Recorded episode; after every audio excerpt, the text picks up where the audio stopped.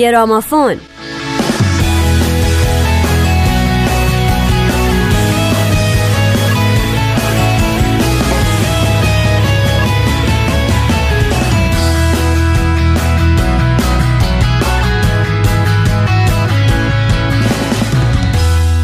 درود به همه شما. امیدوارم خوب و سلامت باشین و آماده شنیدن یکی دیگه از قسمت های گرامافون.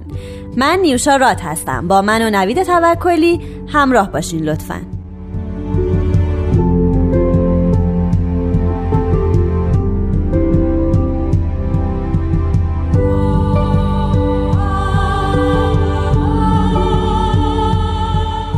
دوستان امروز می‌خوایم به یکی از آهنگهای گروه انیمالز بپردازیم. گروه موزیکی که در اوایل دهه 1960 فعالیت خودش رو در نیوکاسل شروع کرد و در سال 1964 بعد از اینکه به شهرت رسید به لندن منتقل شد. اعضای اولیه گروه تشکیل شده بود از اریک بوردون خواننده، آلن پرایس نوازنده ارگ و کیبورد، هیلتون ولنتاین نوازنده گیتار، جان ستیل نوازنده درامز و گاس چندلر نوازنده بیس. شایعه شده بود که گروه اسم انیمالز یا حیوانات رو برای این انتخاب کرده بودن که سبک کارشون روی صحنه وحشی و خشن بوده که البته برژن توی مصاحبه این مسئله رو انکار کرد و گفت که اونا یه گروه دوستانه ای داشتن به همین اسم و این اسم رو در واقع از روی اون گروه برداشتن اولین آهنگ گروه در سال 1964 به بازار اومد و بلافاصله آهنگ خانه خورشید تابان که خیلی مشهور شد. در پایان سال 1964 انیمالز تبدیل شده بود به گروهی که مردم نمی‌تونستن دست از صحبت کردن دربارشون بردارن. با رسیدن شهرت هواشی هم همراهش اومد. در سال 1965 پرایس از گروه جدا شد و به تنهایی به کارش ادامه داد و خیلی موفق شد اتفاقا. تو همین موقع بود که انیمالز اولین کنسرتش رو برگزار کرد. در اوایل سال 1966 کمپانی MGM تک های موفق گروه رو با عنوان بهترین های گروه انیمالز یا The Best of the Animals توی آلبوم جمع آوری کرد که عنوان پرفروشترین آلبوم آمریکا رو به دست آورد. در ماه فوریه سال 1966 جان ستیل گروه رو ترک کرد و جای او رو بری جنکینز گرفت. تک آهنگ مرا نابود نکن یا Don't Bring Me Down ساخته گافین کینگ آخرین آهنگ موفق این گروه تحت نام انیمالز بود. بعد از اون در سپتامبر سال 1966 گروه از هم پراکنده شدن و بردون شروع به کار روی یک آلبوم شخصی به نام اریک اینجاست یا Eric Is Here کرد.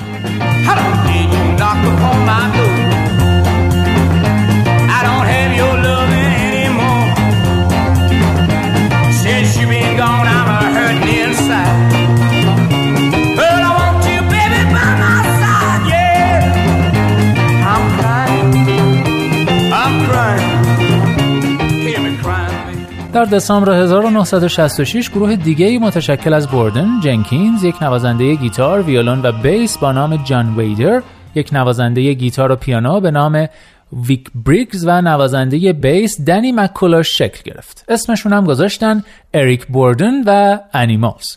سبک گروه جدید شلوغ پلوغتر با فریادهای بیشتر و خشنتر بود اکثر آهنگاشون اول با یه سکوت شروع می شد و بعد یه سر آخر با صداها و فریادهای روان پریشانه ادامه پیدا می کرد. در دسامبر 1968 این گروه انیمالز هم منحل شد در حالی که آلبوم Love Is و تک های حلقه آتش یا Ring of Fire و رودخانه عمیق کوهستان مرتفع River Deep Mountain High در سطحی جهانی منتشر شده بودند. برای انحلال این گروه دلایل بسیاری عنوان شده بود که یکیش از همه جالب تره قرار بوده که اونا یه تور توی ژاپن برگزار کنن. اما به خاطر مشکلات ویزا این قضیه به تاخیر افتاد. تنها چند روز مونده به اجرا برگزار کنندگان تور که برای گروه ناشناس بودن و بعدها مشخص شد جزء گروه های تبهکاری یاکوزای ژاپن بودن مدیر برنامه های گروه رو به گروگان گرفتن و او رو مجبور می‌کنن تا تعهدنامه برای پرداخت قرامت 25 هزار دلاری به خاطر تأخیر برگزاری تور امضا کنه. مدیر برنامه قرارداد رو امضا کرد اما چون حد زده بود. گروگانگیرها انگلیسی نمی‌دونن جمله به تعهدنامه اضافه کرد و نوشت که این امضا زیر فشار و تهدید از او گرفته شده. بعد از آزادی او و اعضای گروه ژاپن رو ترک کردند و بعد از این واقعه گروه از هم پاشید و هر کس به یک گروه جدید پیوست. در دسامبر 1968 اعضای اصلی گروه انیمالز یعنی بوردن، پرایس، ولنتاین، چندلر و استیل به خاطر شرکت توی کنسرت در نیوکاسل دوباره به هم پیوستن و این اتفاق دوباره در سال 1975 هم افتاد و انیمالز بعد از ضبط چند ترانه در سال 1976 یه تور برگزار کردن و چند تا ویدیو از ترانه های جدیدشون ساختن. در سال 1977 آلبومی با نام قبل از آن که ما را با گستاخی متوقف کنند یا Before We Were So Rudely Interrupted منتشر کردند که مورد توجه منتقدان قرار گرفت. در همون دوران بوردن و ولنتاین با هم چند تا ویدیو ضبط کردند که هیچ وقت منتشر نشد. بعد از اون گروه هر از چندی باز دور هم جمع می شدن و کارهای مشترکی می کردن. تا سال 1996 که چاس چندلر به خاطر سکته قلبی درگذشت و دیگه هر شانسی برای گرد هم اومدن اعضای اصلی گروه از بین رفت و انیمالز با ترکیب های متفاوتی هر از گاهی به فعالیت ادامه داد و البته با اسمای جدید انیمالز دو، اریک بوردون و انیمالز جدید و ترکیبای دیگه اسمی با انیمالز.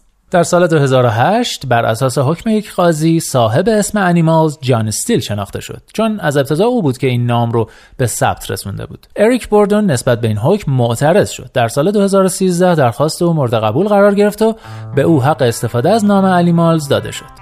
اما هرچی که هست انیمالز با دوازده آلبوم و چهل آهنگ تبدیل شد به یکی از گروه های تأثیرگذار صنعت موسیقی و به درستی در سال 1994 به تالار مشاهیر راک اضافه شد.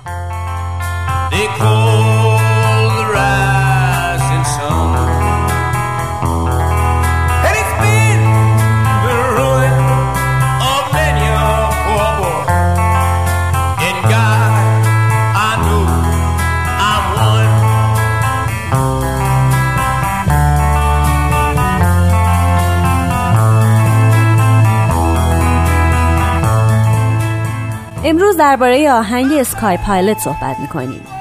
بری جنکینز ترانه رو نوشته. این ترانه ضد جنگ ویتنامه که در سال 1968 توسط گروه اریک بوردون و انیمالز منتشر شد. سکای پایلت در آلبوم دو قلوها یکدیگر را ملاقات می‌کنند قرار گرفت. این ترانه درباره یک اسکای پایلت یا همون چاپلین کشیش ارتشه که برای سربازانی که آزم جنگ هستند دعا می‌خونه و منتظر برگشتشون میمونه. در ابتدای این ترانه از تکنیک آکاپلا که شکلی از موسیقی آوازی یک یا چند نفره بدون همراهی سازه استفاده شده که این بخش توسط اریک بوردون به صورت انفرادی اجرا شده. همچنین آوازهای کر هم در ترانه به گوش می‌رسه. بخش پایانی یا نتیجه گیری این ترانه با گیتار بیس و گیتار آکوستیک که با سازهای ذهی همراهی میشن آغاز میشه.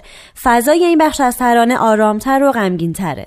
سربازان خدا در راه کشور دشمنان را شکست دادهاند. سربازان باز میگردند در حالی که چشمانشان پر از اشک است و دیگر نسبت به درستی کاری که انجام دادن مطمئن نیستند.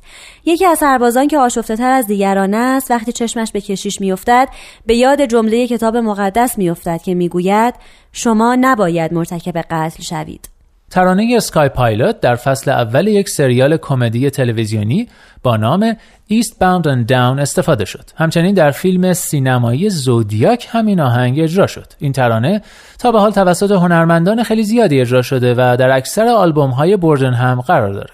He blesses the boys as they stand in line.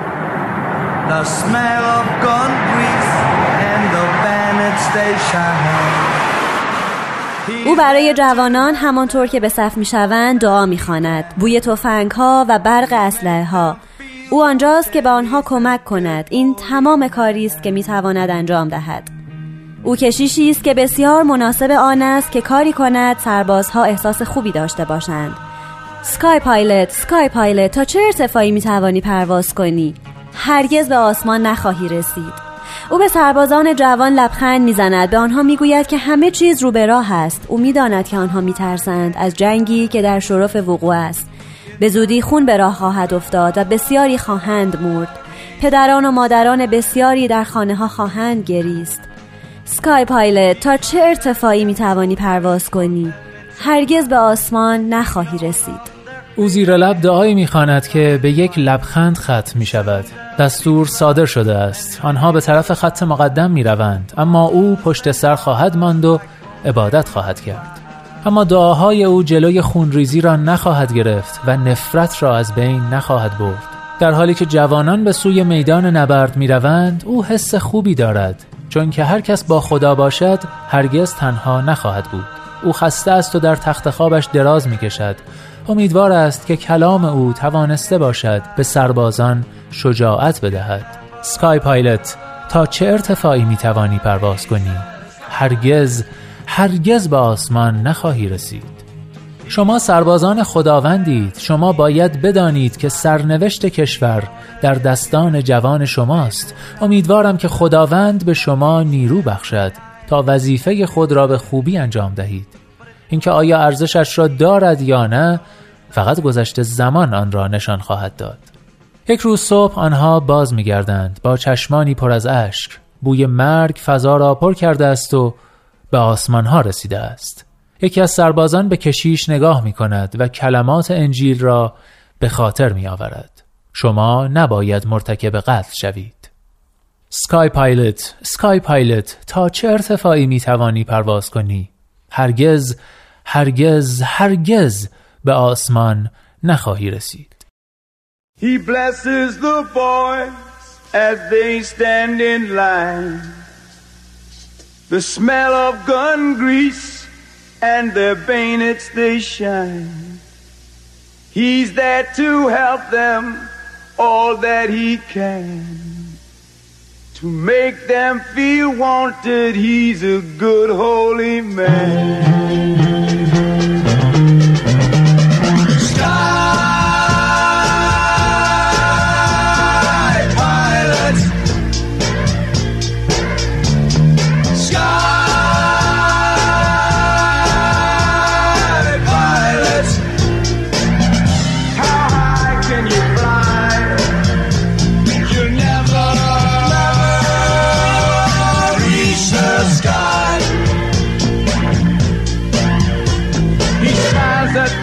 Soldiers, tells them it's alright. He knows of their fear in the forthcoming fight. Soon there'll be blood and many will die. Mothers and fathers back home they will cry.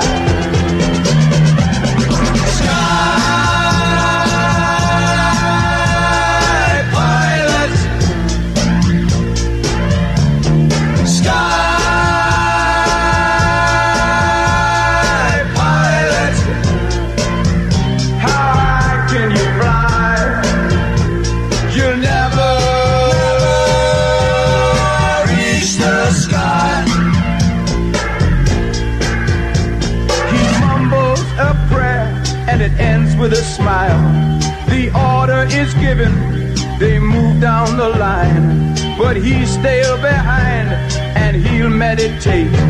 But it won't stop the bleeding or ease the hate. As the young men move out into the battle zone, he feels good. With God, you're never alone. He feels so tired and he lays on his bed. Most the men will find courage in the words that he said.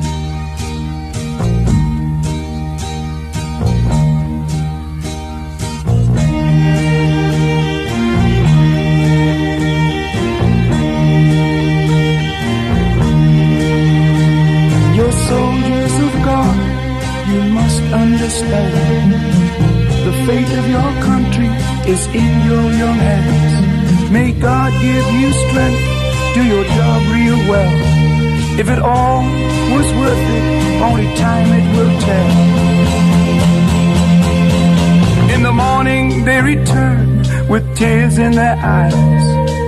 The stench of death drifts up to the skies.